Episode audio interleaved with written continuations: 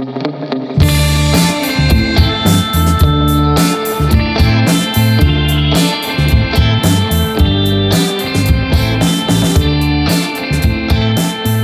времени суток, уважаемые слушатели! Вы слушаете второй выпуск третьего сезона подкаста от Свободной QA гильдии. С вами в эфире я, Сергей Пергов.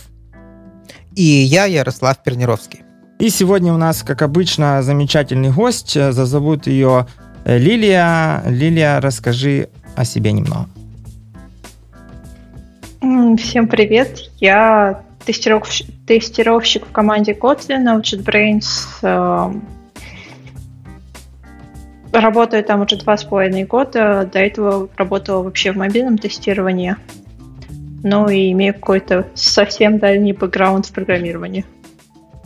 Окей, ну и значит из контекста того, где работает наша гостья, э, мы сегодня будем говорить про тестирование Java slash Kotlin экосистем, в общем, мы сами пока что не знаем, о чем мы там будем говорить. В общем, пока что в препате мы поняли, что мы будем говорить про IntelliJ идею, ту, которую мы все любим. Те, кто не любит, может сразу выключать экран, уходить и заниматься любимыми делами. Э, и, соответственно, ну и поговорим про то, как немного тестировать э, язык программирования типа Kotlin. Правильно я понимаю? Ну да, но давай я тебя сразу поправлю, потому что, во-первых, Kotlin это не только про Java, не только про интероп Java, но и, например, про интероп с э, плюсами, либо с, э, с. А там в том числе у нас и Kotlin умеет э, компилировать и под JS тоже. И работаем мы не только в Android, ой, в IntelliJ, но еще и в Android Studio потому что ну, там у нас тоже достаточно много пользователей. Ну вот про это все. Вот Ярик у нас специалист по интеропам во все, что только можно. Вот Ярик, ты как вообще? Чего это вдруг? Подготовился? Не, я, интероп, Я вообще хорошо. А, ну, на самом деле, как я сказать, подготовился. Изначально что мы думали, что будем говорить про тестирование языков программирования, а не тулинга, который вокруг них. Но на самом деле тоже интересно. Да. Вот ну, как, в общем, давай начнем с, с базовых вещей. Вот как ты к этому всему пришла? Вот как ты оказалась в команде JetBrains, которая тестирует э, вот все, что ты, то, что ты сказал? То есть какой твой был бэкграунд? Ты сказала вот про Android. То есть там как, как ты к этому шла? Я работала в мобильном тестировании в принципе, карьеру тестировщика я нашла, начала как мобильный тестировщик, и это было ручное в основном тестирование. Соответственно, в какой-то момент я просто поняла, что я уже... Мне уже скучно сидеть и от релиза к релизу тестировать одно и то же приложение. На самом деле их там было несколько. Я работала тогда в Aviasales. А, но так или иначе это было достаточно однообразно. Соответственно, я начала думать, куда мне дальше расти. И, значит, я там э, месяца два ходила по собеседованиям, набрала массу увлекательных историй по этому поводу, но смотрела вот в основном то всякие лидовые позиции и прочее. А потом в какой-то момент мне несколько друзей совершенно разных скинуло ссылку на пост Андрея Брислава, который как раз руководит Kotlin. И в посте говорилось о том, что они ищут тестировщиков. Я, в общем, JetBrains всегда знала и любила, и хотела туда, конечно, попасть. Туда я пробовала, к тому моменту я уже туда ходила на собеседование дважды, и понятно, что не очень удачно но все равно отправила туда тоже резюме без особой надежды, и вот оказалось, что я подходила. О, а давай немного поговорим про интервью. То есть вот ты говоришь, ты походила по интервью, насобирала там интересных э, историй, и, соответственно, вот интервью в э, JetBrains, э, в том числе в, ну, там, не знаю, в команду, да, это, наверное, же отдельная команда, которая этим занимается, оно чем-то отличалось или это обычное интервью, там, а, расскажите, как написать э, тест-кейсы на карандаш, там, сколько раз перевернуть блинчик на сковородке, там, и вот это все. Слушай, ну, конечно, отличалось. Там э, все-таки это изначально в компанию, которая разрабатывает ТЕшки, и не только их, и там язык и прочее. И, конечно, там был разговор за жизнь, кто я такая, что я делала раньше, и чем я занимаюсь сейчас. Но там была и само интервью состояло из нескольких этапов. На первом была э, после знакомства задачка про дженерики. А, там есть всякие хитрости в дженериках Java, и вот как раз нужно было понять, в каком моменте, в каком месте там должна быть ошибка в IDE, чтобы, значит, ничего не взорвалось. Прикольно. Mm-hmm. Ярик, значит, представь... Вот, знаешь, э, как я представляю, когда говорят собеседование там в Google или там куда-то, я, значит, представляю в своей голове вот такое, значит, ты заходишь, и тебе задают умные вопросы. А собеседование в JetBrains, ты заходишь, говорят, открывай IntelliJ, пиши дженерики быстро, короче. Нет, там вообще было на бумажке. Открывай IntelliJ, это было следующее, это было тестовое задание, и вот там, да, там тебе давали IntelliJ, тогда это давали еще в офисе, Говорят, скомпилируй, наверное, да, давай. С, с исходника. Начнем со сбора исходника. Берешь, клонируешь, собираешься. Ну, там было такое, э, я пришла в офис, мне выдали ноутбук с интернетом, посадили в переговорку и сказали, вот IntelliJ, вот плагин, тестируй. Тестируй, сколько вот влезет, кофепоинт там.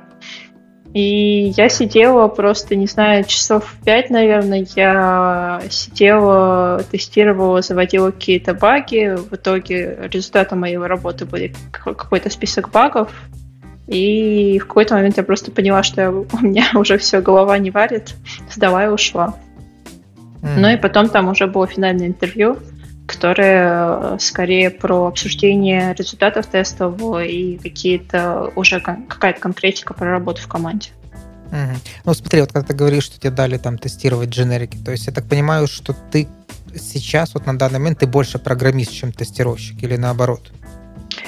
Да нет, потому что все равно так или иначе мне нужно думать как тестировщик и в первую очередь заботиться о качестве. Программисты, они строят системы, у них инженерное мышление, они думают, как решить ту или иную проблему, а тестировщик, он исследует. И в этом смысле я, конечно, пишу код ежедневно, но я пишу его не для того, чтобы там что-то, какую-то задачу решить, а для того, чтобы проверить, как э, будет реагировать IDE на это. И а я понял. Смысла смотри, в этом я... коде никакого нет. Получается, программисты пишут э, ну, смысловой код, то есть он несет какую-то нагрузку, а тестировщик пишет тупо бессмысленный, чтобы IntelliJ взорвалась. Она вот типа такая, нет, нет. Вот эти все... То есть я же понимаю правильно, вы тестируете также вот эти все чекеры, линтеры, встроенные там э, семантику вот эту, либо это занимается кто-то другой?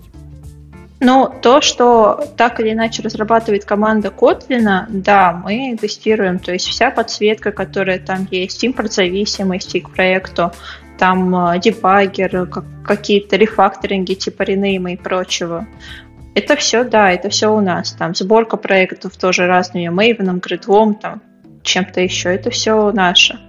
А линтеры там они все-таки разрабатываются не нами, поэтому и тестируются не нами. Окей, ну смотри, давай начнем, тут как бы сейчас мысли разбегаются, с чего начать, но давай начнем с того, вот как проходит простой э, рабочий день вот тестировщика вот такого, который импорты. Просто если бы мне сказали, сейчас садись, тестируй импорты в IntelliJ, я бы, наверное, расплакался и убежал. Я прямо даже не представляю, как это делать. То есть вот ты приходишь утром, завариваешь чаек, садишься, и, и что дальше? Я открываю Slack, почту, трекер, смотрю, что там нападало, потому что м- разработчики любят работать ночью. А, вообще у меня есть, у нас в принципе сейчас просто немножко поменялась организация в команде, и у меня сейчас есть конкретная подсистема, а, большая фича языка Kotlin, называется Kotlin Multiplatform. Это когда ты можешь писать код на Kotlin, а потом компилировать его в э, несколько разных платформ. При этом у тебя проект может состоять из э, части, которые компилируются одновременно под все платформы, и из частей, которые компилируются под, только под конкретные платформы. Но это, это, это если так в общем. Вот. И, собственно, внутри этой подсистемы все время что-то происходит, там все время, э, с одной стороны, там в, в градовой сборке что-то меняют таких проектов, с другой стороны, там в IDE какой-то тулинг поддерживает лучше. Поэтому я смотрю, что там изменилось, что какие большие фичи у меня вот скоро зарелизятся, их надо проверить. И, соответственно, этим и занимаюсь. Вот. У меня на ноутбуке запущено всегда, почти всегда три IDE одновременно. Это Android Studio, а, одна из последних. Это IntelliJ IDEA, последняя стабильная. То есть сейчас это 2019.3, а, и еще одна IntelliJ IDEA, последняя явная, это Early Access Preview, когда оно вроде как еще не совсем стабильное, но уже с новыми фишечками и так далее. А вот тут интересный вопрос. Какой там ноутбук или компьютер? Это какой-то термоядерный, подключенный прямо к ядерной станции, не знаю, и китайцы сразу деливерят вам RAM туда, или как это выглядит. Я не представляю, какой нужен ноутбук, чтобы выдержать три IntelliJ идеи.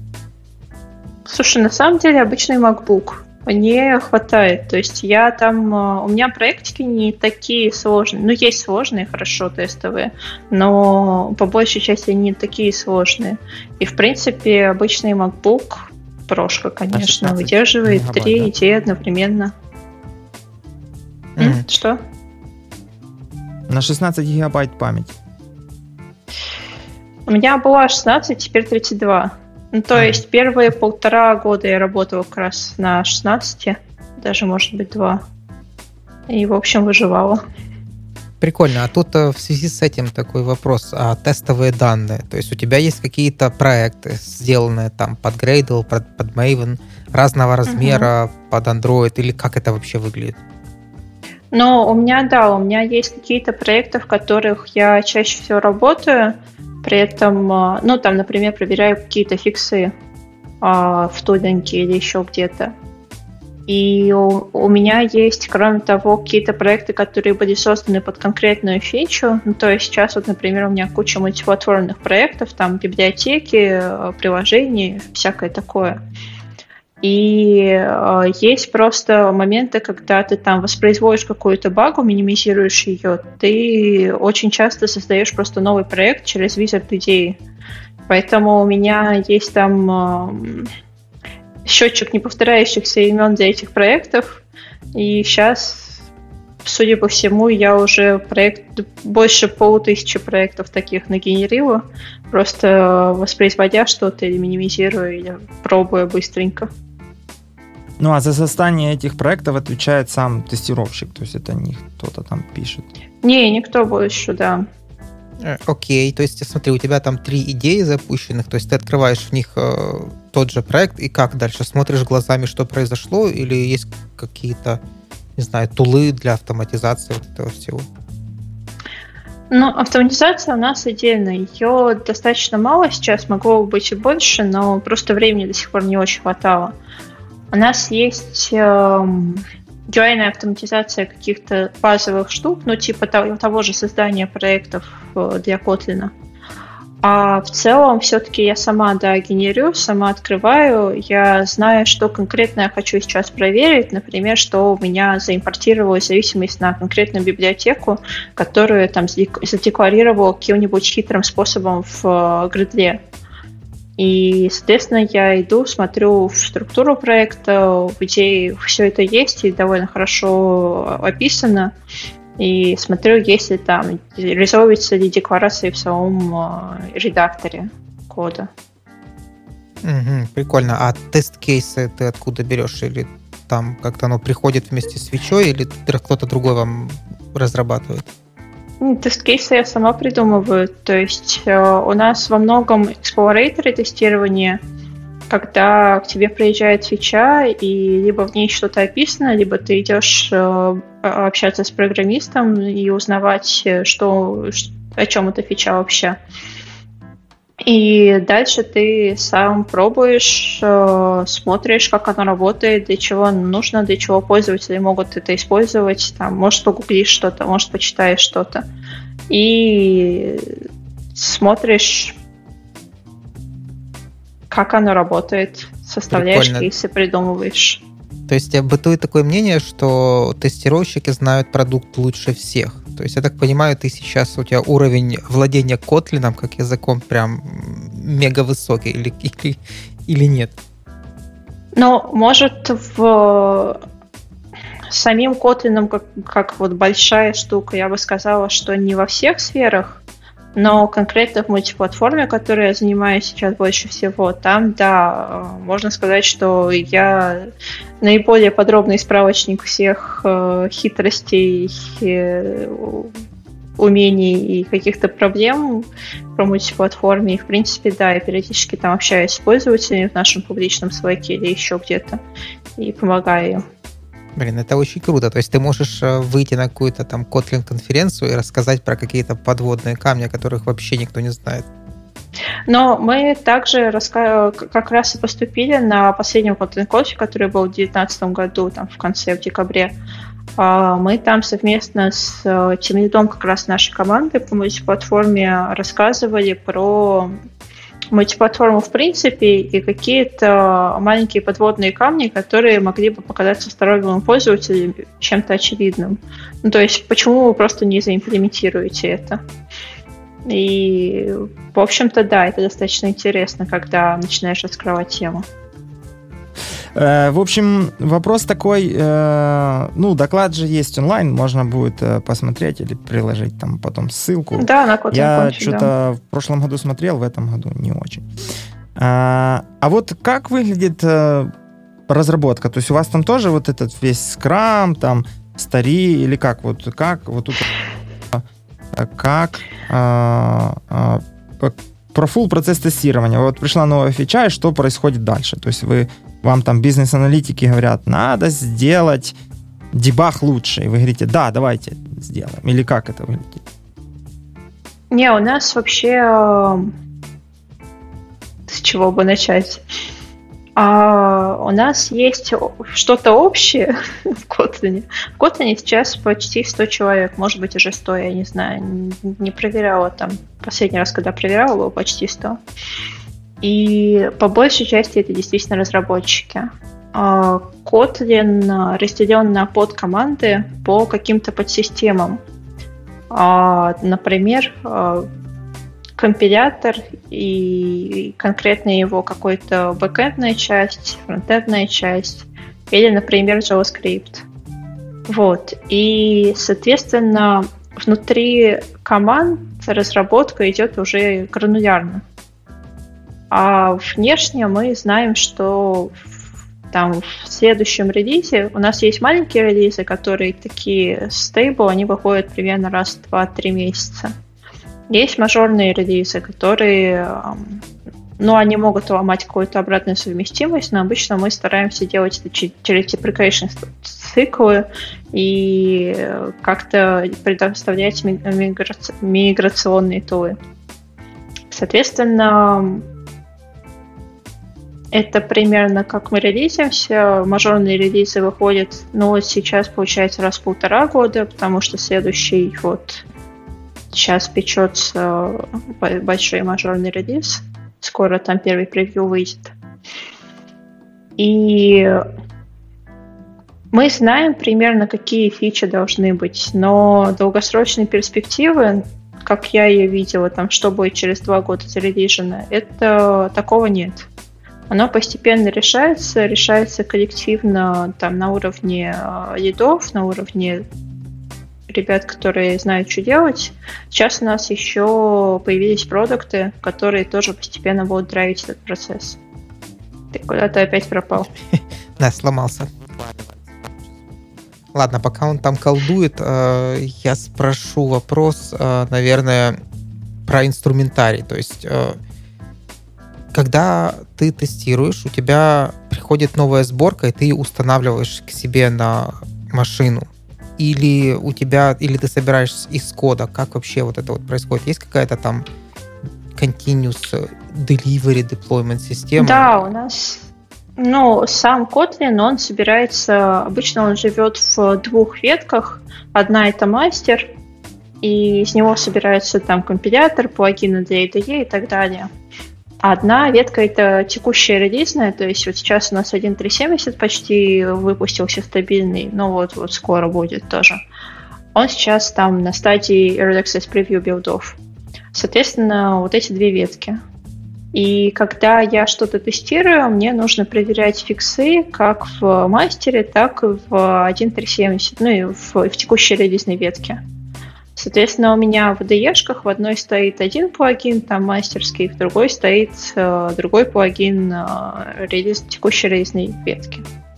Кроме того, сейчас у нас еще веселее ситуация. Сейчас у нас три ветки э, параллельно. Третий это вот этот мажорный релиз, который скоро выйдет в, тоже в публичный превью. Соответственно, у меня три разных плагина, в них я проверяю фиксы, фичи и так далее. А это все лежит на TeamCity. А, в принципе, даже у нас есть особо продвинутые пользователи, которые тоже бегают на TeamCity за, dev, за dev-билдами, хотя это вообще ничего не гарантирует, когда они туда приходят сами. Но, в принципе, да, можно затянуть и поставить себе в идее. Угу.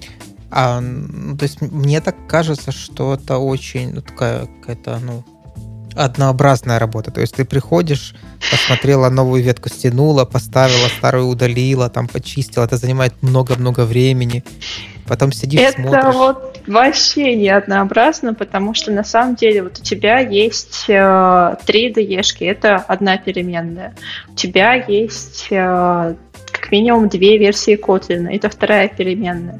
Потом, если у тебя проект собирается еще Maven или Gradle, у тебя еще есть версия плагина, который Maven плагин или Gradle плагин. Это еще одна переменная. У тебя есть э, версия Gradle, если ты собираешь Gradle. Еще одна переменная. Ну и там еще какие-нибудь сайд-эффекты вроде сторонних плагинов, которые могут влиять на работу твоего плагина в IDE. И все это вместе это такой коктейль, который тебе каждый раз нужно декомпозировать, когда ты понимаешь, что что-то идет в IDE не так. Uh-huh. И при этом сам Kotlin, он действительно очень быстро развивается.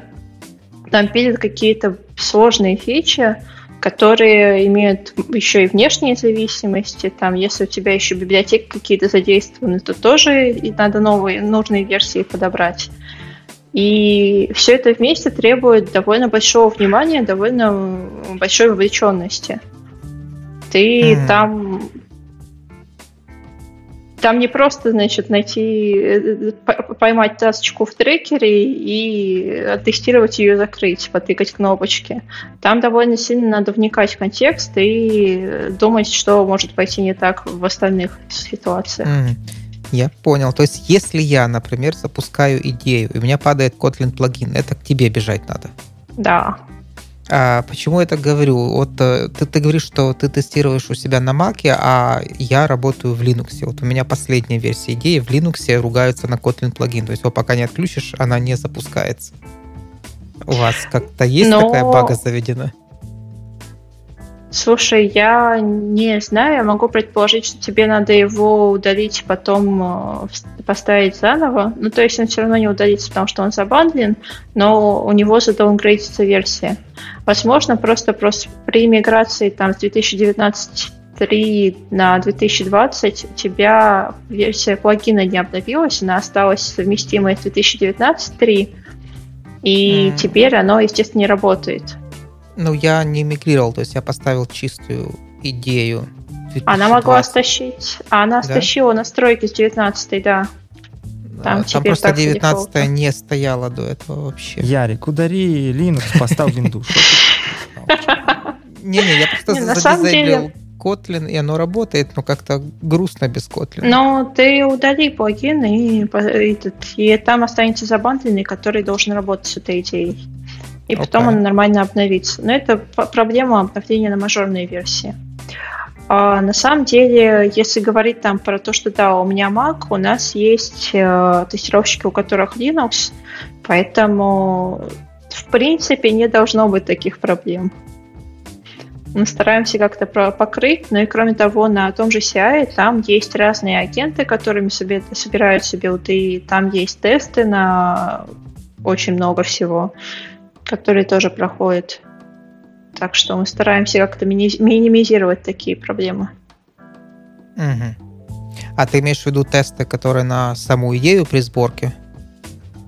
Такие тоже есть. Там тесты совместимости есть, еще чего-то такого. То есть, э, на самом деле, перечислять просто сейчас будет трудно все. Mm. Окей, давай тогда вернемся к тестированию самого кот, ну, типа языка, Котлина как языка. Mm-hmm. То есть э, для, для того, чтобы понять, что все работает правильно в соответствии там, со спецификацией самого языка, ты набираешь какой-то код, и смотришь, как он э, в идее себя ведет. То есть как он там подчеркивается, автодополняется, вот это вот все.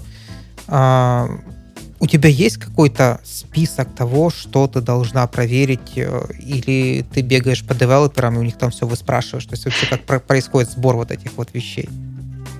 Но на самом деле я довольно много информации узнавала, когда вот только пришла во-первых, потому что я Kotlin тогда изучала, ну, практически с нуля. То есть я начала что-то тыкать перед тем, как пойти на собеседование, естественно. И там а, потом это было обязательной программой про, прочитать всю документацию про, по Kotlin, пройти все туториалы, там все, есть еще Kotlin Cons, который для тех, кто уже знает Java, но хочет изучить Kotlin, какие-то минимальные задачки с э, тем, чтобы просто научиться понимать, как это выразить на Kotlin. Вот, и, собственно, когда это все изучала, у меня появлялся какой-то контекст по поводу того, что вообще есть в языке. Потом были какие-то маленькие задачки в IDE, типа потестируй такой-то рефакторинг или э, потестируй такую-то маленькую фичу. И так ты начинаешь узнавать, что вообще в IDE может сломаться, пойти не так, там какие есть функции в IDE. И все это вместе постепенно тебе собирает базу знаний, такую сетку, когда ты в одной, с одной стороны знаешь набор фич языка, которые там могут взаимодействовать друг с другом. С другой стороны, ты знаешь набор фич IDE-шки, которые тоже могут взаимодействовать друг с другом. А дальше ты берешь определенную там новую фичу существующую и думаешь, э, с чем она еще может взаимодействовать там, а, например, абстрактный класс, как его пользователь может использовать. Он там его может наследовать, он там может его подвигать куда-то, еще что-то такое. Там какие-то рефакторинги может применить, может поискать его юзаджи, ну и так далее. Вот, и, собственно, когда у тебя есть такая интуиция, ты как-то уже автоматически накидываешь тест-кейсы. Ну и плюс ты знаешь, да, как работает новая фича, для чего она нужна пользователям, там, или какой-то фикс, для чего он нужен пользователям. И спрашивай, ты можешь спросить у разработчика, где это может быть задействовано или что может пойти не так. Это полезно. Но это не единственный источник, источник знаний. Так, а еще mm-hmm. раз, то есть вот э, мне интересно, допустим, ну, ты говоришь, автоматизации нет, но все равно же может быть это как-то автоматизировано, то есть вот есть там ты пишешь, открываешь IntelliJ идею, создаешь там класс, там, не знаю, super.kt и говоришь э, base класс, там, или как там это, data класс, user. И там что-то, то есть как это? Это невозможно автоматизировать? Это что, каждый раз руками надо делать, что вот оно работает? Или это... Ну, просто... слушай, нет. Ты сейчас, ты сейчас сенсацию произведешь, Kotlin работает без тестов, а потом будем расхлебывать. У нас есть э, тысячи unit-тестов, то есть их там очень много, и они в том числе проверяют highlighting в IDE, ну, то есть там из разряда, да, ты написал какую-то фигню с data-классом, и она подчеркивается в IDE красненьким. Если есть тест на то, что оно не должно подчеркиваться в IDE красненьким, а есть такие тесты, то он упадет. Но проблема в том, что язык все время развивается, и туда добавляют какие-то новые семантические конструкции. Или меняют поведение текущих. И вот в такие моменты у тебя мог, может просто не быть тестов на какие-то э, кейсы, или, в принципе, может не доставать их. Ты как раз смотришь на такие изменения, то есть когда я смотрю какой-то э, какую-то новую фичу или фикс какой-то фичи, я в том числе иду на GitHub на, и смотрю на этот комит и смотрю, что там изменилось. Я все-таки далеко не все понимаю, но я в том числе смотрю на тест-дату, которую разработчик написал, тесты, которые разработчик написал, и понимаю так, что он уже сам, в каких кейсах он сам подумал, а каких не подумал. Угу, понятно. А с продакшена часто вам прилетают баги? Ну, да, то есть э, Kotlin проект большой, и по систем там много, там много подвижного. В U-Track ежедневно прилетает у нас публичный трекер, и туда ежедневно прилетает примерно, ну, в среднем 20 багов. И uh-huh. это все не обязательно что-то новое, и не обязательно далеко, не обязательно что-то критичное, просто что-то дубликаты, что-то вопросы, что-то действительно баги. Они есть, да. А что вы с ними потом делаете? То есть вы видите баг, ну, условно, с продакшена в view и делаете потом на него use, этот тест-кейс обязательно? Или иногда можете не делать? Не, но там э, все-таки процесс чуть сложнее. Когда баги прилетают, у нас есть отдел саппорта, который смотрит все баги входящие, там раньше я следила за всем потоком, ну, в принципе, тестировщики следили, потом как-то и разработчики, потом как-то постепенно саппорт образовался, стал он следить. Они воспроизводят, общаются, если не воспроизводится. Это как раз такая большая обидная тема, как общаться с пользователем, когда у тебя не воспроизводится баг. И какие вообще задавать вопросы наводящие, чтобы понять, в чем дело. А, соответственно, они обрабатывают, уже понимают какую-то первичную критичность этого бага, приоритет. Они понимают, на какую подсистему. Если что-то совсем, какая-то регрессия в свежевыпущенном релизе, они пишут соответствующий канал в Slack и там меншинят всех, кто причастен. Если это что-то штатное, они вешают на соответствующие подсистемы, и потом разработчики уже в порядке очереди смотрят и там uh-huh. либо фиксят, либо нет. Когда они фиксят, они, конечно, за, записывают и тот кейс, который написан в баге, и какие-то кейсы еще вокруг, если они могут их придумать. Просто этого может быть недостаточно. Прикольно. Тут просто такой интересный момент, ты говоришь пользователи. В обычном мире пользователи, ну, это такие пользователи, которые там с компьютером на «вы», а у ваших пользователей это, блин, программисты, вот они, когда пишут баги, они их правильно описывают, чтобы другим программистам было понятно? Или все так же? У меня не работает, алярма, бегите там, спасайте. Очень разно бывает. У нас... Э, я, по-моему, полтора года назад рассказывала про то, как мы тестируем в Kotlin на Гейзенбаге. Я как раз там делала подборку э, багов, которые нам присылают пользователи. Вот не те, которые нормальные, а те, которые плакать хочется. Там просто бывают и скриншоты кода, на котором что-то красненькое, и ты вообще не понимаешь, почему там красненькое, потому что у тебя вот из этого скриншота практически нулевой контекст. Бывает, что там присылают какие-то действительно баги, у меня не работает X, ну там подсветка, и никаких симптомов больше. И ты, естественно, там начинаешь расспрашивать, что как.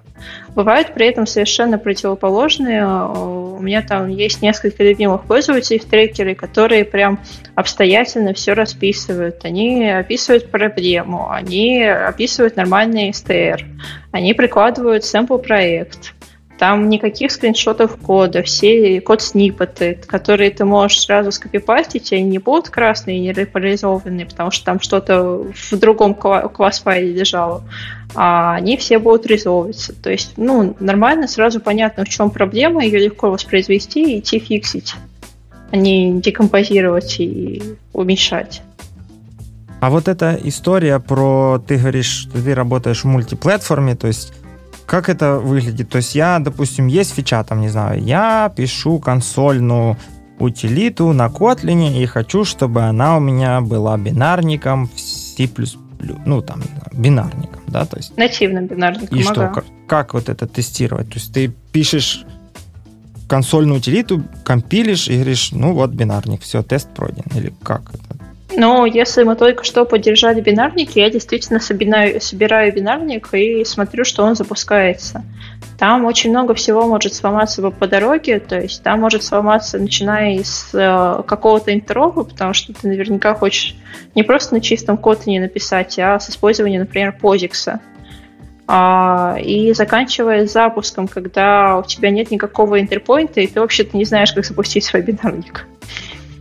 Поэтому там тоже очень много всего. Это уже не совсем тулинг, но, как правило, это тоже бывает мне прилетает. А вот это Kotlin Native, это тоже сюда? Да, да, да. Kotlin, Kotlin Native, Native это... это тоже, это часть мультиплатформы. И просто, да, это про нативные таргеты от iOS до macOS.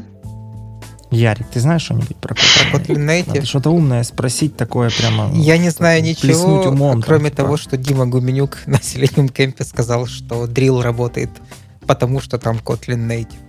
А что это значит, никто не знает. А, а ты можешь немножко про как раз вот, ну, возможно, все, ну, как бы, многие такие, как я, которые не знают, что такое Kotlin Native, то есть что это такое? Ты говоришь нативная платформа, то есть я могу написать код, который нативно скомпилится под Android iOS или, или как? Но Kotlin Native это как раз про, про то, где нет JVM. Ну, изначально так было, что вот есть Kotlin JVM, Kotlin JS, есть Kotlin Native. Это про, про отсутствие JVM. А под капотом это значит, что мы можем написать код на Kotlin, скомпилировать его под Linux, Windows, macOS, iOS, таргеты всякие разные. Ну, там есть отдельные таргеты для девайсов, отдельные таргеты для симуляторов, потому что у них чуть отличается на самом деле API. И есть также, да, нативный Android, есть WatchOS, tvOS, ну вот всякое такое. И на самом деле... О, так в смысле, я на Kotlin Native могу для телека, для своего Samsung написать приложу? А на чем у тебя Samsung? Ну, на вот этом... TVOS это просто это, это Apple штука. А, Apple штука? Да. Тогда не получится. У меня просто... Просто... Просто какая-то оболочка. Там на самом деле... Ну, ты же говоришь, там нет JVM, значит, можно? JVM а, нет, возможно, действительно можно, я просто не, не, не знаю, какая платформа у тебя в твоем Samsung. А если для Теслы? Я могу на Kotlin Native для Теслы что-нибудь написать? Ну, там, Они там на Linux. Там же Ubuntu обычно. А, Ubuntu, Ну, тогда да, можешь более. и написать, да. Почему нет? Блин, это прикинь, pet project. Ты садишься и пишешь Kotlin Native. Ну, то есть, на самом деле, это все часть Kotlin мультиплатформы, то есть э, одна из историй это действительно писать какие-то мобильные приложения, у которых есть бизнес-логика, написанная на Kotlin, она шарится между приложениями, то есть ты пишешь код один раз, а работает но одинаково на обоих платформах, там обеих платформах iOS, Android. Есть какие-то нативные части тоже в том же проекте у тебя, они все вместе, тоже на не написаны, или там заинтероплены с Java или Swift, и они уже нативные. И, соответственно, сейчас есть уже на рынке приложения по компании, которые используют Kotlin мультиплатформу. Там э, из русскоязычного сегмента, наверное, самый громкий будет Яндекс, ну, может быть, там еще. У нас на самом деле на сайте есть э, список э, case studies, в принципе, кто чего использует. Там э, есть PlanGrid, есть Quizlet, есть какие-то... Ну, то есть у нас даже в самом э, JetBrains есть недавно презентовали новый продукт Space. Там тоже используется какая-нибудь платформа такая, она может очень много сохранить нервов и, и времени, но требует некоторого изучения, угу. погружения в контекст. Ну, то есть, получается, Kotlin JVM — это вот эта история про то, что в Java, то есть мы типа писали на Java, хотим писать на Kotlin, мы просто используем Kotlin JVM. Да. То есть это когда мы ставим вот этот плагин в IntelliJ и добавляем Kotlin, это JRE там, или как там это, в Gradle. GDK. Балалайку. Да-да-да. Да, то получается мы пишем на Kotlin, ну вот как вот, Kotlin это что? Kotlin JVM да. или просто? Kotlin JVM. То есть это вопрос, под какой бэкэнд ты на самом деле компилируешься. Ты пишешь на Kotlin? А если Kotlin Native, я должен как-то специально создавать проект, там совсем все Там просто ты другой плагин применяешь. На самом деле ты сейчас можешь применить плагин Kotlin Multiplatform и писать э, там, создать таргет, то есть просто написать в гридле, что вот твой проект, он использует мультиплатформный плагин, и он компилируется под такие-то таргеты. Если это чисто native, значит только нативные таргеты, там вроде э, iOS, Linux и так далее. Дальше ты пишешь, ты хочешь фреймворк, э, бинарь или этот, еще что-то. И, соответственно, тоже оно потом соберется во фреймворк, бинарь и так далее. Ты какие-то опции. Там. Так а там же должна быть, получается, вот эта библиотека Core как бы, ну, допустим, хорошо, я хочу на Kotlin Native написать Hello World для Android. Я же, значит, должен там идти как-то ну, уметь вызывать. Да не, а, ну, насколько я кнопки. понимаю, ты пишешь обычный код, как ты его пишешь, а то, что там Kotlin Native, это уже таргет компиляции. Или да. нет, или я не прав? Ну, и да, и нет. Или там есть различия по... какие-то? Вместе с Kotlin Native, с distribution Kotlin Native, там есть э, Foundation Kit, там есть эти POSIX и прочее. То есть, на самом деле, ты можешь какие-то системные вызовы тоже использовать прямо из Kotlin. Если ты хочешь использовать какие-то дополнительные э, плюсовые там, библиотеки или, э, ну, не плюсовые, Objective-C, я вас это сейчас, да, это просто криминал, что я тут сделаю. Objective-C не плюсовые. А, вот, если ты хочешь их использовать, ты просто генеришь для них хедера, def файлы и подключаешь к себе через interop, э, и используешь их декларации. Я придумал Pet Project. Можно Chrome драйвер переписать на Kotlin Native. Зачем? Ну как, на Kotlin Native, что модно, молодец. Ну, да, Kotlin Native... Он же там на C или на C++, а мы на Kotlin перепишем. Ну, возможно. А, слушай, а ты когда говоришь слова типа там мультиплатформа, много всякого всего, а, разные варианты компиляции, разные таргеты, разные билд-системы, у меня так в голове возвышается такой огромный снежный ком, что тестировать надо просто очень-очень много. А вот, собственно, сколько у вас людей в команде, которые занимаются именно тестированием, не разработкой? Ну, вот это как раз ответ на вопрос, почему в Kotlin не скучно. Тут очень много всего можно тестировать. А, сейчас у нас а, именно тестировщиков там зависит. У нас есть, в принципе, QA-отдел, который обслуживает весь Kotlin. И он у нас а, 4 человека.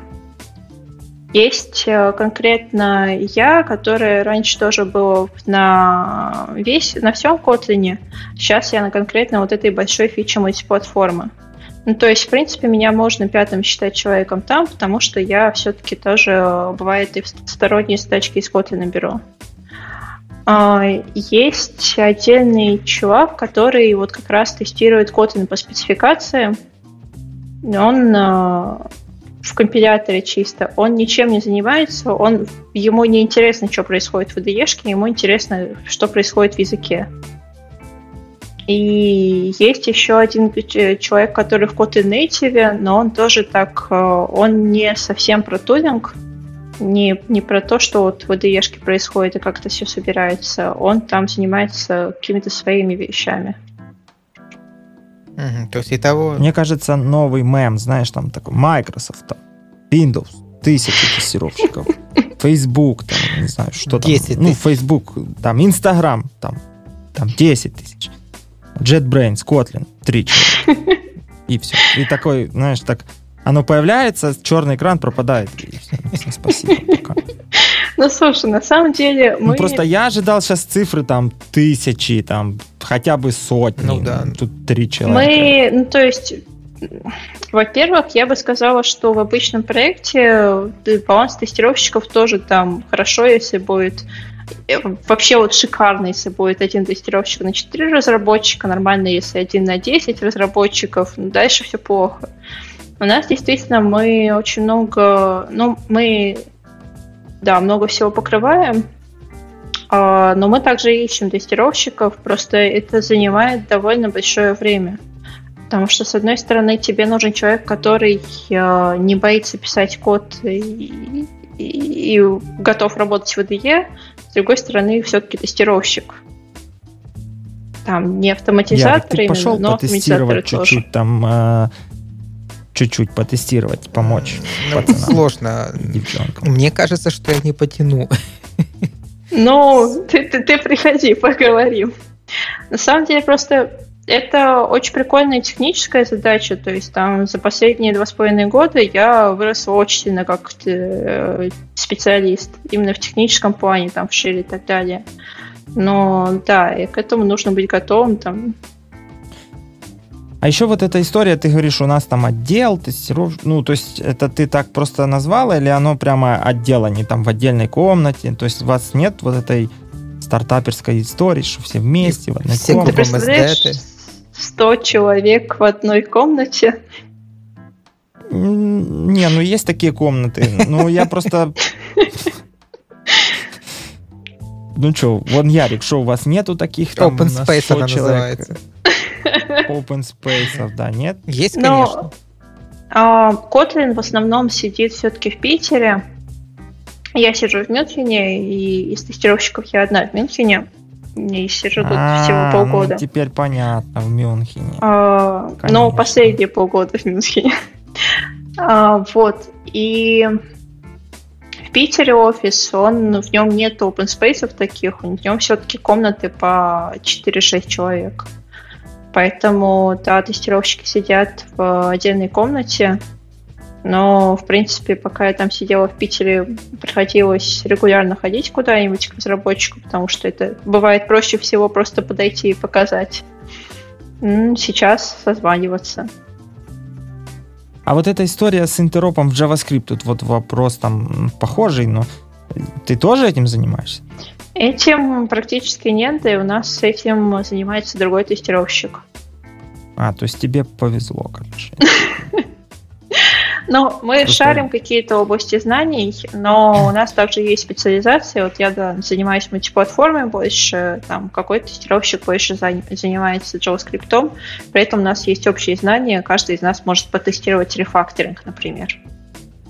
Мне просто кажется, что вот интероп Kotlin в JavaScript, то есть представь, ты пишешь Kotlin, который переделывается в JavaScript, и это же JavaScript, ну, это как компиляция, это как TypeScript транспайлится в JavaScript, правильно? То есть Kotlin тоже транспайлится в, э, ну, в JavaScript. То есть ты на выходе получаешь такой JS-файл. Ну, что-то вроде это, того. Да. Я тебе вот сейчас это... Я постараюсь не врать, поэтому я бы скорее сказала, что это лучше почитать на Kotlin Lang, Kotlin это сайт документации Kotlin, и там все хорошо описано. Но то, что я сейчас буду пересказывать, это будет уже не так интересно. Понятно. А, слушай, у меня два вопроса. Ну, второй вопрос, он про деньги, я потом его задам. А первый, это, ну, у вас команда довольно небольшая. Там 7 человек в пике, я насчитал. считал и как часто бывает то, что вы, ну, пункт А, вы не успеваете и откладываете, и, ну, происходит ли там сдвиг релизов запланированный, либо вы э, что-то нашли такое критическое, которое тоже может остановить релиз. То есть как происходит, э, вот есть дата, которую маркетологи сказали, вот мы выпускаем новую идею тогда-то. Или у вас нет такого? То есть вы нашли баги и говорите, о, нет, нет, стоп-стоп.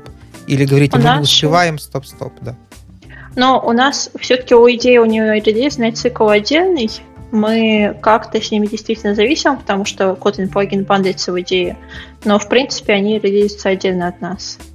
Uh, у нас на каждый релиз, конечно, есть какие-то ориентировочные даты, когда мы хотим зарелизить там первый ЯП, второй ЯП, релиз кандидата и, собственно, сам стабильный релиз. Но мы не бьемся за эти даты. У нас нет таких жестких дедлайнов, это такая, как это, позиция партии, потому что, в принципе, нет смысла убиваться. Мы угу. скорее хотим чего-то зарядить хорошее. То есть там... вы в спокойном таком темпе находите, фиксите? Ну, не совсем, потому что когда там, чем ближе к дате релиза и чем ближе к фризу ветки, тем больше желающих выложить, запрыгнуть в последний вагон и выложить э, еще один фикс, который очень нужно вот именно в этом релизе, а не в следующем. Но в целом если мы нашли какой-то критикал, конечно, мы останавливаем все и разбираемся и думаем, что делать дальше. Это критикал или подождет. Или если фиксить, то сколько, насколько это будет страшно. Ну и так далее. А вы вот э, не привязаны к э, Java, да? То есть там вот выходит Java 14, вам как бы, а, все равно. К релизам точно нет. Мы смотрим, какие есть фичи. Нам действительно нужно соответствующий GDK поддерживать. Поэтому я бы не сказала, что мы вообще не следим за этим, но мы не ориентируемся в своих э, релизных датах на то, что там что-то где-то вышло, какая-то Java вышла. Угу.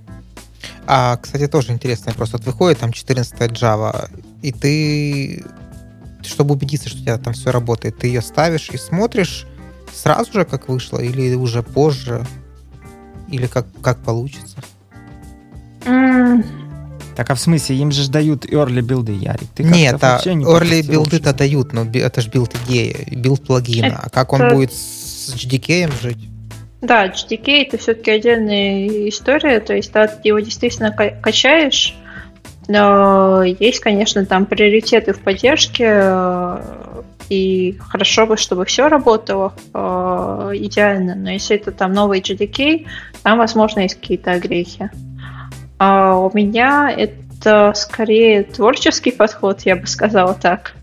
Там просто какие-то проекты у меня будут на разных JDK. У меня действительно на ноутбуке стоит, я не помню сколько разных версий Java, но начиная с 1.6.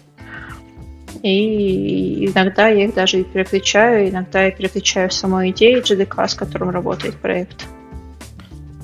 О, а как ты переключаешь версии? С помощью SDK-мена, небось? Genf. JNF. А, JNF. Ну ладно, я думал сейчас там что-то срыв покровов там, типа. Или там у нас своя толзня, там вот эта вся история. Там просто есть, э, да, действительно разница большая. Есть э, переключалка внутри идеи, когда ты для конкретного проекта что-то выставляешь. Есть переключалка для 2, когда ты выбираешь, на чем Gradle крутится. Есть там, э, да, глобальная переключалка, когда ты в самом в общем, на самом компьютере, в самой системе ставишь какую-то версию. Это все разные вещи. А, прикольно. А был ли, ну, обычно, знаешь, когда есть такое понятие, как fuck up nights, когда выходят люди и рассказывают, где мы что-то там пролюбили и что-то не так пошло. У вас были какие-то такие мощные вещи, которые запомнились?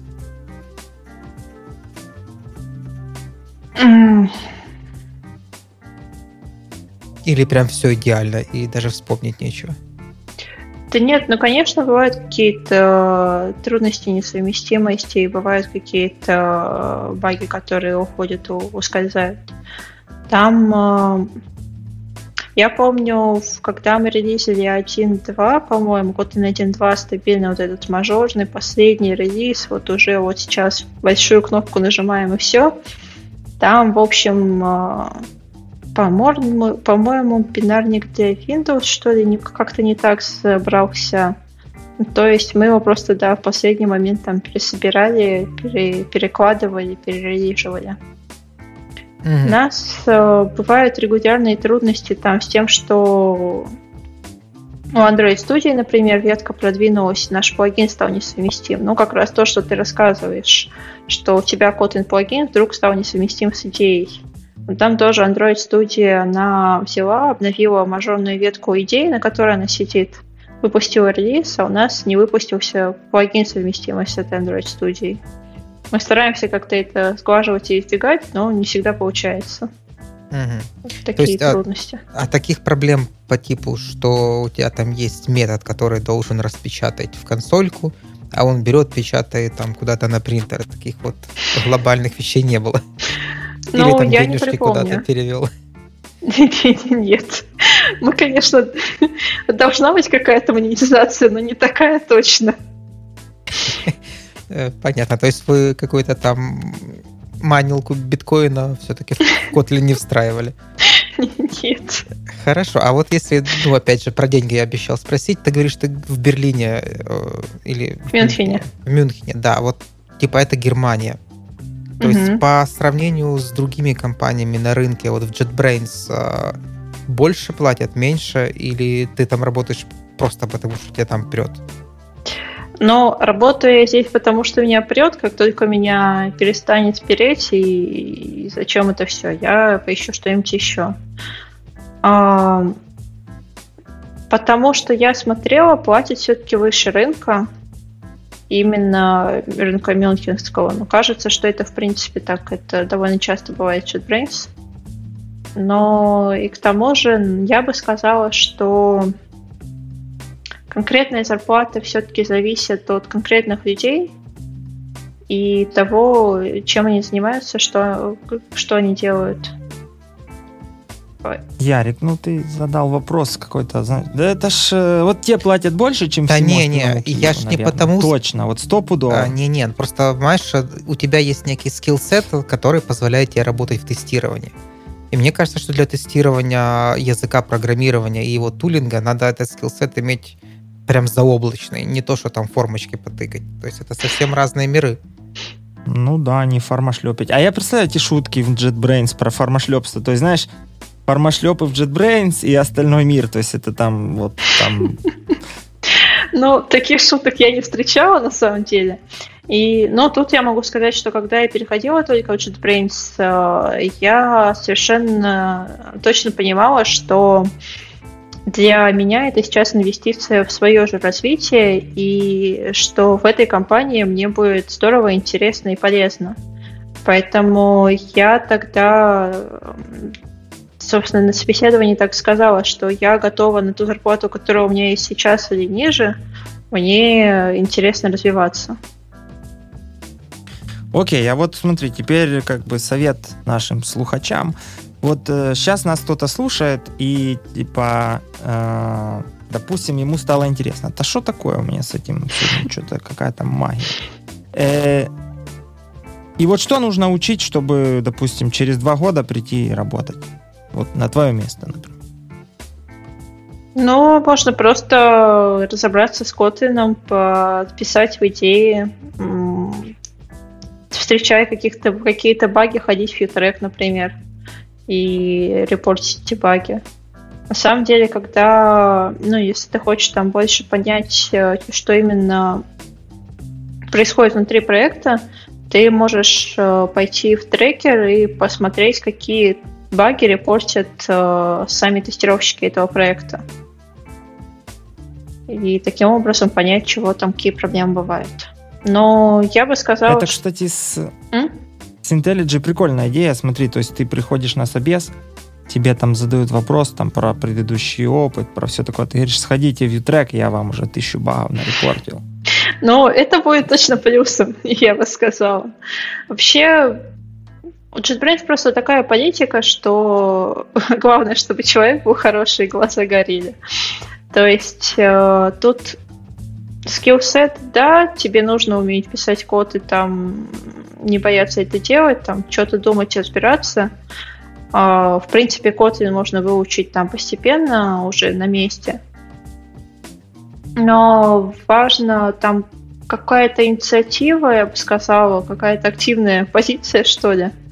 Потому что, ну, действительно, когда такая, так много переменных, такая большая интенсивная работа, там важно держать руку на пульсе и смотреть, э, проявлять инициативу, там где-то подходить к разработчикам, где-то спрашивать, да не пропустил ли ты тут комит. И это скорее не про то, что у нас есть два лагеря, один разработчик и другой тестировщик, а мы делаем общий продукт. Это как раз то, что мне очень импонирует тут. Угу. А, а вот э, сертификаты есть у тебя там ISTQB? Нет, я ненавижу ISTQB на самом деле.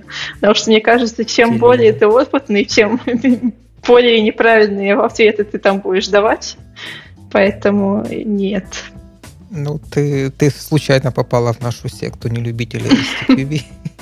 А слушай, когда ты говоришь про я там развиваться, развиваться, а вот, то есть твоя личная мотивация, то есть в чем ты сейчас развиваешься в JetBrains? Это хороший вопрос, потому что я поняла, что там с точки зрения QA я уже достаточно хороша. На самом деле, JetBrains это тоже еще одна штука, которая мне очень нравится. Когда ты проявляешь интерес еще к чему-то, ты вполне свободен постепенно перебраться в эту область. У нас, например, есть тестировщик, которая какое-то время назад стала продуктом. И это вполне было нормально, это все были довольны и согласны. Угу. И при этом тестировщиком она была классным, просто ей стало интересно там дальше развиться в ту сторону. Я а, вот. сейчас... Угу, да. не, не, я сейчас э, из, из того, какие вопросы я задаю, мне тоже говорят, что тебе бы хорошо попробовать продукты, я пока об этом думаю. Но бывают какие-то, да, такие исследования, продуктовые задачки, и бывает, что я им занимаюсь. А в программисты пойти, вот там ту же идею писать? Или нет? Это, это мы опять возвращаемся к тому, кто-то как думает. Я, у меня тестировщик — это стиль жизни, когда мне интересно узнать, как что работает примерно во всех областях жизни. И поэтому мне очень интересно закапываться в это все. Мне интересно смотреть, а что будет, если поменять это, а что будет, если поменять то. И, но и когда я нахожу какие-то баги, я на самом деле расстраиваюсь, потому что я знаю, что это значит, что вот, вот сейчас, ну как же так, ну вот сейчас пользователи будут страдать, или не будут страдать, но это будет фиксить, и потом надо будет еще раз смотреть. Ну, то есть это все просто чуть разные взгляды на мир. Поэтому нет, программистом я не хочу быть. Я там была. Хорошо. Э,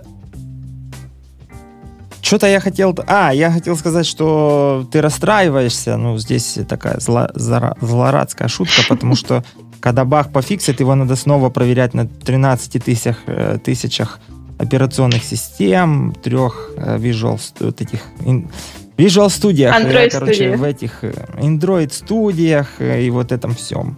Соответственно, я бы, наверное, тоже грустил. Типа, нашел багу и загрустил такой, да. Потом же мне это проверять еще раз. Не, на самом деле в этом тоже есть свой шарм, когда ты обнаруживаешь какой-то баг, тебе еще хорошо бы понять, почему так происходит.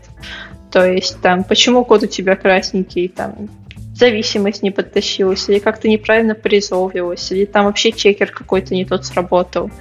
И... А код красненький ты имеешь в виду, ты пишешь там, допустим, public int 0. Угу ну, и ноль. И оно там, хоп, подчеркивает, это типа бага, да, то есть ты написала валидный код, а оно почему Ну да, тем более, если оно нормально там билдится, компилируется, но при этом красное VDE, это вообще криминал. Такого быть не должно. Не должно быть и наоборот, когда оно в VDE не подчеркивается, а потом компиляция падает. Это тоже не очень, ну, это тоже плохо, тоже бага.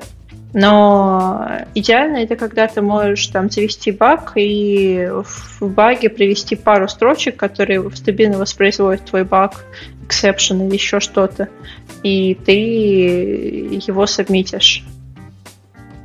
Я, короче, понял, это идеальная работа для гамнокодера. Ты пишешь просто плохой код, он весь подчеркивается, не, ну ты, ты, такой, ты можешь вставить свой JavaScript код, и он тебя сразу подчеркнется. То есть это же не говорит о том, что... Не, ну просто ты пишешь плохой Java код и IntelliJ. Ну, ну IntelliJ, слушай, Kotlin, нужно все-таки быть поближе к пользователям и понимать, что там код может быть совершенно так разный. пользователи все пишут плохой Мо- код. Ты может вот быть плохой прямо... код, может быть хороший код, может, могут быть какие-то очень хитрые конструкции там с лямбдами и прочим, когда суперумный разработчик, и тебе все равно нужно этот весь синтаксический сахар использовать и понять, что там идея его тоже съест. А бывает такое, что ага. тебе приходит какой-то правильный код, который должен работать, ты в него смотришь и вообще не понимаешь, вот как это может работать. С теми же лямбдами, например, там можно так ну, наворотить. Ну, лямбды, да, лямбды это на самом деле один из моих больших ночных кошмаров. Я с ними разбиралась в свое время довольно много. Там есть э, еще и в самом Kotlin всякие лямты, которые очень часто путают, типа let, apply и так далее. И но просто сидишь и разбираешься. Если ты не можешь понять, почему оно все-таки работает, можешь пойти к разработчику. У нас э, там на первых порах я действительно бывало приходила к кому-нибудь из разработчиков и говорила, я не понимаю, что тут происходит, расскажи мне, пожалуйста. Он объяснял.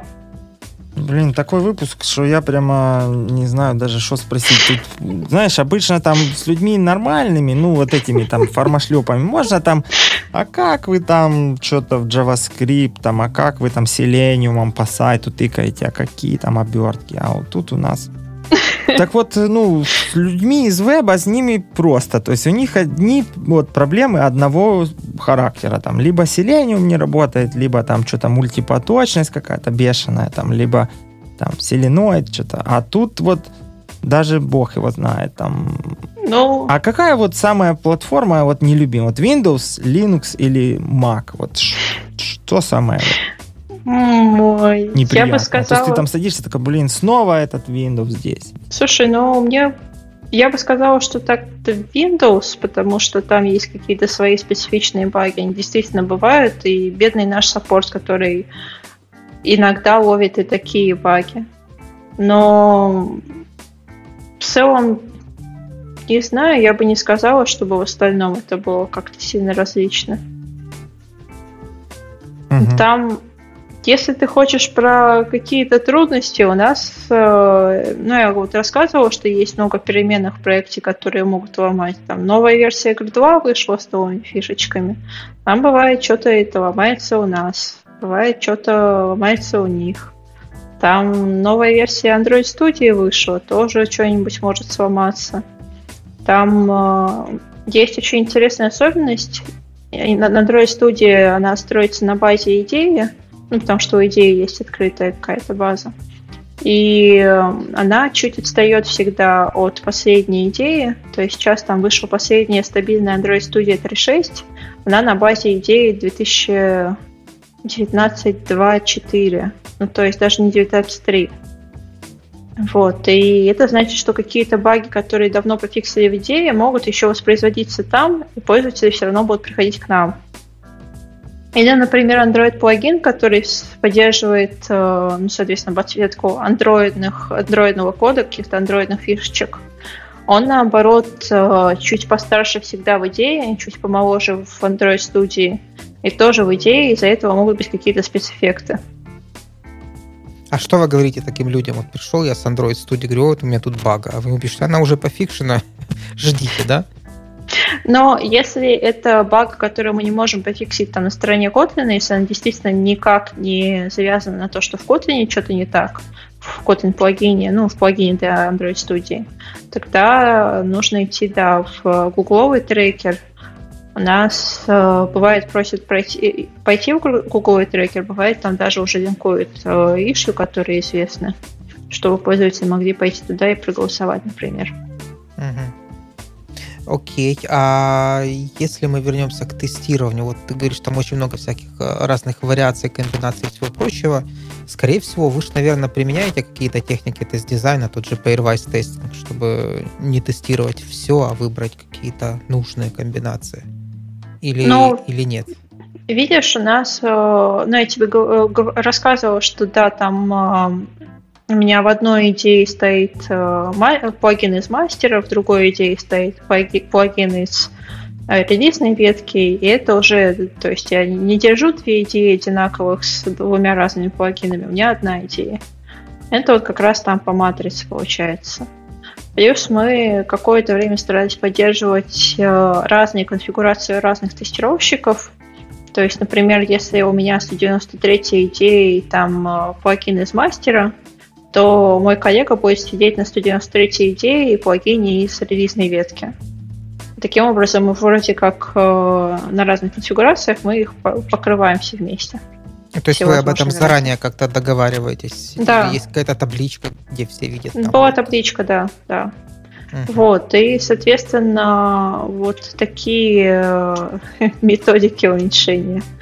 Там э, есть, конечно, то есть ты вся эта теория тестирования, там про классы эквивалентности, еще что-то, она тоже, конечно, может быть применима, и, конечно, ты там не будешь э, писать тысячу одинаковых строчек кода, чтобы проверить, что оно работает. Все-таки ты думаешь о разных кейсах и о том, что может захотеть тут пользователей, пользователь. Потому что есть, конечно, какой-то дефолт пас, который, в котором все работает. Но дальше вопрос, как э, чего захочет тут пользователь накрутить, какие у него должны быть хотелки. Окей. Okay. Так, ну что, в общем, будем двигаться уже к концу, наверное. Я, у меня закончились идеи. Я бы вот в тестировщиках IntelliJ продержался 3 секунды, потому как э, идеи, как это протестировать, у меня закончились там. Походу, на они у тебя вот даже не начинались. Ну, примерно, да, потому как что-то как-то сложновато. В общем, я бы, наверное, просто писал код и смотрел, как оно работает. Вот реально писал бы какой-то код и, и смотрел. Просто да, ты же пишешь какой-то осмысленный код. В смысле, что ты его зачем-то пишешь, ты тестируешь какую-то фичу. Например, ты, если ты тестируешь фичу IDE, там какой-то новый рефакторинг, тебе нужно этот рефакторинг натравить на все языковые конструкции, типа на функции, на классы, на переменные, top-level переменные, внутренние переменные, там объекты и прочее. И со всеми ними, то есть там есть основное правило, что никакой рефакторинг, никакая инспекция не должны превратить работающий код в неработающий. И тут вполне понятная задача, вполне еще исчерпывающая. Да, про это, про это Тагир рассказывал на JPoint в докладе в своем, типа, что основной принцип э, рефакторинга то, что код, э, когда ты нажимаешь там Alt, Enter и делаешь рефактор или применяешь эм, ну, то, что IntelliJ предлагает, то код должен остаться рабочим и, и зеленым, ну, типа, компилируемым. Э, но там тоже нюансов много, когда там очень большой блок, и типа надо по кусочку работать, то не каждый человек с нуля сможет это сделать вот прям работающим. А, слушай, тут еще такие нюансы есть. То есть, насколько я помню, то любой Java код, он является валидным Kotlin кодом. Или нет? Что ты имеешь в виду? Ты имеешь в виду, что можно позвать его из Kotlin? А, ну, я имею в виду, что если я делаю, например, класс там какой-то мой суперкласс КТ, и я внутри пишу не в стиле Kotlin, а пишу как в стиле Java. То есть те же самые синтаксические конструкции использую. Ну, прям те же самые ты не сможешь, потому что у Kotlin чуть другой синтаксис. Там ага. есть два варианта. Есть варианты, когда ты действительно все пишешь э, явным образом, там, public, еще чего-то. Потому что, например, в Kotlin все декларации, они по дефолту public. Там класс или top-level переменная. Uh-huh. А есть еще такой момент, что у нас по идее встроен конвертер. Это когда ты копируешь Java код и вставляешь его в э, Kotlin файл, идея тебе тут же предлагает сконвертировать этот Java код в Kotlin. Угу. И в этот а... момент ты тоже видишь аналогичную конструкцию. Окей, а если я, ну, другой вариант, когда я, у меня есть части Java кода, которые я вызываю из своих Kotlin классов, то есть вот такая угу. штука должна работать. Да. А может ли быть такое, что к вам прилетает какие-то ишью от тех чуваков, которые тестируют Java, говорят, о, вы там что-то в Kotlin своем напилили, теперь у нас Java сломалась. Или наоборот, например. Ну, ну вы вообще коммуницируете с тестировщиками других языков, там, Python, вот этот вот Java, mm-hmm. вот это вот все? других языков я, честно говоря, да, я не знаю ни одного тестировщика другого языка. Наверное, это мне минусик, потому что хорошо бы. Но я даже не представляю, как у них все это построено. Um, То есть вы опытом не обмениваетесь особо? Получается, что нет. Так а в смысле обмениваться? А как их э, балалайка с Kotlin ломает Java? Я не совсем понимаю. Они же тестируют э, отдельно. Ну, если у тебя в одном проекте есть и те, и те файлики, ну, я, можно представить такую ситуацию, когда что-то там где-то не так отрефакторилось. Там... Мне кажется, что вот в случае вот то, что нам сейчас рассказали, то, блин, мне кажется, там сломаться может все, что угодно. Прямо вообще сел, вот так встал, отошел, пришел, сел, оно уже сломалось. И ты такой, блин, Так это же веселее так, всего. Так, так. Ты всегда разбираешься в чем-то, что ты исследуешь. Ну, например, а, а у вас там... Серега, например, поиск. Вот ты когда ищешь, у тебя в проекте много всяких разных файликов. Оно же ищет по всем, там есть поиски, ну. которые какие-то, типа, ну, не, не то, что по файлу, а там не, ну, по там классам, же наверняка мы же, не, мы же все понимаем, как девелопится ПО. То есть есть старя, все понимают, что сейчас поиск никто не трогал, то есть сломаться не, не должно, да. То есть если ты там не трогал, то как бы, оно же IntelliJ по-любому там написано модульно. Я не думаю, что там такие тупые сидят и написали все одним куском, там, где трогаешь одно и ломается пол полмира. То есть, наверное, там как-то разделено. И плюс, э, э, ну, тоже тот же самый Kotlin Native. Наверняка у вас есть фичи, они там изолированы как-то. А у вас, кстати, вот еще интересно, применяется вот эта история с фичи-тоглингами, либо нет? То есть там типа давайте сейчас сделаем фичу, но ее там где-то прикроем. Либо так оно не работает. Но у нас есть какие-то новые фичи, которые бывают э, какое-то время лежат под регистр или под э, специальной гридовой опцией. То есть они включаются именно через такие флажки. Это бывает нужно uh-huh. для тестирования и бывает нужно для того, чтобы просто сказать, что вот есть Early Access Preview, но там могут быть какие-то проблемы. Это, кстати, вот интересно, что в яз... ну, наверное, в языке, либо в таких штуках не нельзя делать вот эту вещь, как мы там говорим. Если вам там, у вас аппликуха не тестабл, то вы сходите с разработчиками, попросите у них там служебный endpoint. То есть ты приходишь, давайте в Kotlin, короче, сделаем бэкдор такой, чтобы я мог протестировать или там могла протестировать. Вот это не сработает. Всего. есть какие-то флажочки, правда, которые там включают внутренние функции, которые могут, например, помогать отваживать что-то ну или там какие-то новые фичи, которые еще в разработке или там еще тестируются. Окей. Ну давай, самый сложный вопрос. Вот твоя самая любимая фича Котлина, наконец. Вот, как, ну, вот видимо, что, та, в которой я что, работаю. За что люди, которые сейчас сидят, вот ты же понимаешь, у нас сейчас есть там три, э, три категории слушателей, есть там или будет. Первые такие, как мы, которые, ну, что-то понимают, ну, блин, бог знает, что это. Есть те, кто Kotlin вообще даже не представляют, что это. Ну, и тех, кто тупо про, и они там могут, не знаю, что-то рассказать, что не работает. Так вот, э, вот за какую фичу человек должен полюбить Kotlin, либо Kotlin Native? Там, вот, Слушай, да у всех разные. Мне очень нравится мультиплатформа, то есть я действительно сижу в ней, потому что Прикольная, большая, сложная. Много разных частей, которые должны работать, много контекста. Там при этом есть э, совершенно счастливые пользователи, которые уже это используют. Ну, то есть сама фича считается экспериментальной, там может что-то меняться так, что нужно будет портировать проект, но в целом мы там, как я уже говорила, стараемся предоставлять механизмы миграции, не все сразу ломать там со следующим релизом, а какие-то deprecation циклы. Но в целом я просто вижу, что с одной стороны это мощная технология, которая там делает жизнь людей лучше, с другой стороны, я вижу пользователей, которые, ребят, которые разрабатывают там свои большие и маленькие проекты.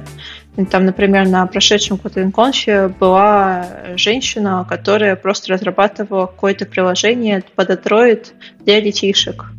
И у нее была такая история, что она сначала разрабатывала это с парой человек, потом она осталась одна, у нее все очень просили под iOS такую же версию, потому что классное приложение было обучающее. Она в итоге его просто портировала с Kotlin Native под iOS. И теперь у нее и, та, и для планшетиков, для iPadиков есть, и для андроидов, и все счастливы. О, смотри, есть такое, вот я сейчас... А можно ли сказать, вот что там Kotlin Native это write once, run everywhere? Ну, почти, но не совсем. Видишь, это чуть более сложная концепция, когда ты можешь написать общую часть, которую ты действительно только один раз напишешь, она дальше будет работать на всех платформах. А можешь написать просто, э, задекларировать какой-то, скажем, API, который дальше будет реализован э, конкретно на каждой платформе. У него будет конкретный кусок кода, написанный отдельно под каждую платформу. То есть такая ага, гибридная. Ну, то есть, короче, Java такое. пока что не... Java никто не, не вот write once, run everywhere не получается. Но вот Java все-таки на JVM как крутится, а тут все-таки шире э, применимость. Да, но если я, например, захочу с Kotlin Native написать для Android и iOS, то есть это будет один и тот же код, или там будет какая-то специфическая UI вставочка, которая Для определяет... Android и iOS тебе все-таки лучше использовать Kotlin мультиплатформу, потому что Kotlin Native будет служить для iOS, а Kotlin JVM будет служить для Android. Uh-huh. И все это вместе будет э, под мультиплатформой, под мультиплатформным плагином. И ты просто возьмешь тот проектик с таким плагином, напишешь какую-то общую логику в общем модуле, напишешь какие-то конкретные, например, UI штуки для Android и для iOS. Угу. Потом все это побилдишь, и, и будет у тебя твое приложение. Интересно. О, кстати, а на Kotlin Native интересно, можно ли писать автотесты для мобильничков? Вот я могу взять Kotlin Native и писать. Ну, типа, взять вот я можешь? не хочу писать на Swift, я хочу писать на Kotlin Native, например. Ну, Нет? теоретически ты можешь, конечно. То есть ты можешь запустить... Ну, то есть для вот этого XCUI тест я могу писать тесты на Kotlin. Ну, тебе надо написать новый API, который будет на Kotlin написан, и тогда все заработает. Так, а в смысле? Ну, я же Appium уже через REST... Не-не, тебе надо написать обертку над свифтом, чтобы он вызывал вот эти свои свифтовые методы, но на Kotlin. Это будет то же самое, что Appium, только с другой стороны. Ну, мы сейчас еще пилим плагин, который как раз для мультиплатформы, для мобильной истории. Он будет для Android Studio, и там э, фишка его в том, что ты сможешь написать какой-то код и запустить его тут же на iOS симуляторе прямо из Android Studio. И таким образом ты будешь писать какой-то мобильный проект, который там компилируется под Android, под iOS, и сразу же запускать его, отлаживать тесты, запускать тоже на симуляторе. Блин, жестко, короче, сильно жестко все это. А вот хорошо, а есть у вас какой-то вот последний, последний вопрос, и уже полтора часа снова мы, короче, тут, во-первых, засиживаемся, во-вторых, мне кажется, задаем уже вопросы такие слишком натянутые. Вот конкурент, вот есть там у вас, ну, типа там, блин, там, не знаю, Swift нас догоняет там или... Но мы, ну. конечно, ну. смотрим за всеми технологиями, которые есть. Там э, мы смотрим, что Kotlin мультиплатформа, например, часто сравнивают с Flutter, что не совсем так, потому что Flutter все-таки более высокоуровневый, а мы ближе к девайсам, устройствам, платформам. А, есть какие-то, да, мы, конечно, смотрим, что там на Swift, что там в скале выходит, но в, как они позиционируют себя. У нас для этого есть э, продукты, у нас есть просто неравнодушные люди, которые тоже читают все новости и делятся ими. Мы это как-то обсуждаем. Ясно, что мы не можем там доминировать единолично на рынке. У нас есть какие-то э, конкуренты и альтернативы, которые предпочитают другие люди. Кстати, мне кажется, что второй человек по важности это человек, который тестирует это скала. IntelliJ идея, скала, вот эта вся история. Это прямо... Наверное, Тебя познакомить святая... с тестировщиком скала плагины в идее? Его не это, его знаешь, не, не э, как он не летает в одном самолете со всеми остальными, не, не переходит дорогу на на светофорах, ну, Серега, потому что ты же даже не будешь знать, какие вопросы задавать тестировщику скалы. Не, про скалу я вообще... Еле -еле. Про скалу давайте... Давайте про скалу не будем, но просто вот я, это, наверное, вот... Ладно, там просто JavaScript-изеров найти несложно тестировать, а вот скалистов, которые там ша, еще и тестировать, это прямо вообще... Да там написать сложно, это прямо протестировать. Да, там как бы сначала бы написать что-нибудь меняемого. Хорошо. Ну, такое, в общем. Да, Лиля, спасибо тебе, что ты к нам пришла. Я думаю, что мы, наверное, будем как-то уже закругляться, а то реально затянули. Может, э, что-то расскажешь от себя, вот чем бы ты хотела таким поделиться с комьюнити тестировщиков, а, какими-то инсайтами, вот что у тебя сейчас просится наружу? Я не знаю, наверное, то, что на самом деле в Kotlin очень здорово, и я выросла, хотя изначально думала, что там больше просто будет технического роста в плане, ну вот я кучу новых технологий изучила, узнала и продолжаю это делать. Там продолжаю в чем-то копаться и э, стал лучше поднимать разработчиков. Но, кроме того, я выросла сильно как специалист – как QA сам по себе, и про то, что там думать, как заботиться о качестве наперед и вообще. И, ну, наверное, скажу, что я буду очень рада там новым коллегам. Поэтому, если кто-то хочет, то тоже вперед. Но, правда, офис у нас в Питере. Ну, то есть, чтобы попасть к тебе, надо просто зарепортить багу, а ты ее по-любому прочитаешь. багу с, с текстом «хочу к вам». Да, да, и там внизу резюме приотачить и сказать, вот, нашел багу, вот мое резюме, берите меня. Ну, это будет знаете, оригинально. Как, э, как вот эти истории с видосиками в Ютубе, когда там, ну, какой-то no name дал интервью там Дудю или кому-то, и потом идут на его канал и говорят, я пришел сюда после интервью. Так само, я пришел после подкаста, значит, э, заведу под хоть что-нибудь, но у нас были ну, саппортеры, которые... Там был один парень, который хотел к нам в саппорт, и он э, стал подрабатывать саппортом. Это было интересно. А, кстати, ваш YouTrack, он же, это же веб-приложение, да? Ну, да. Тогда опасно. Ну, ты же понимаешь, что наши смешленные слушатели могут взять Selenium, ну а дальше развейте тему. Ну так ну окей. А есть у вас там капчерный код? Ну, просто нагенерить тикетом. Но я думаю, у вас там есть какой-то «я не робот», типа, так как публично. Ну, слушай, там же это вопрос не в количестве тикетов, а в том, что ты там напишешь. Не, ну какая. Просто если вам нападает тысячу тикетов, они же не их же надо удалять. Тебя забанят. Пустые. Забанят? А, ну, в общем. Не, ну просто я просто пред, вот, знаешь, у нас же тестировщики, это вот самые такие, им что-то расскажи, они сразу, ага, значит, сейчас мы пойдем потестируем U-Track, ну, just for fun.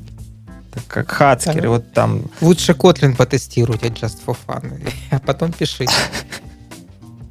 Да. Хорошо, Серега, давай патронов и поехали. Давайте, да, по патронам. У нас есть такая традиционная рубрика тех, кто нас поддерживает. А говорим мы спасибо Николаю Героемскому Игорю Грузиеву, Татьяне Грибок, Алисе Марковой, Марине Колесник, Крупцову Ивану, Перетятько Игорю, Алексу Храмовичу, Виталию Федрунову, Николаю Подолянику, Никите Вербицкому, э, Славнов, Михаил Судья, Марат Реймер, Сергей Гончаренко, Анастасия Мажейка, Виталий Закорчевный. Вот этих людей мы благодарим за то, что вы наши патроны. Если вам нравится то, что мы делаем, и вы хотите нас поддержать, то есть ссылка на Patreon э, в SoundCloud, в когда я публикую в Телеграм-канал, подписывайтесь в Телеграм, все ссылки в SoundCloud. И, кстати, случилось э, большое чудо. Я наконец-то восстановил подкаст в Apple, э, в iTunes. Apple вот этом э, iTunes, и они там, в общем, веселые ребята, но я с ними воевал, воевал. Вроде теперь ищется, можно подписываться э, и слушать дальше. Соответственно, стало, стало прямо хорошо. Да. Э, спасибо всем. У нас в гостях была Лилия Абдулина, которая занимается тестированием Kotlin мультиплатформ JetBrains. Надеюсь, этот разговор был интересен, и вы хоть что-то новое для себя сегодня узнали. Да, спасибо. Да. Спасибо. Как обычно, пишите тесты, любите маму. Всем спасибо, всем пока. Пока-пока. Пока-пока. Пока.